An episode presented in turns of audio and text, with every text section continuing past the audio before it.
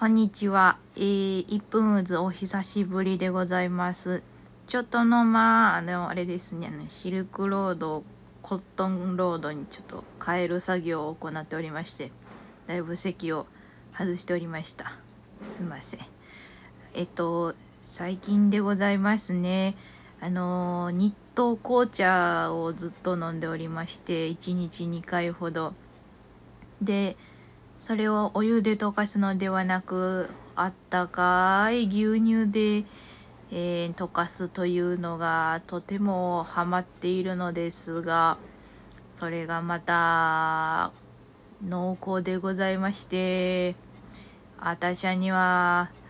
もう天下一品と同じぐらいこってりしている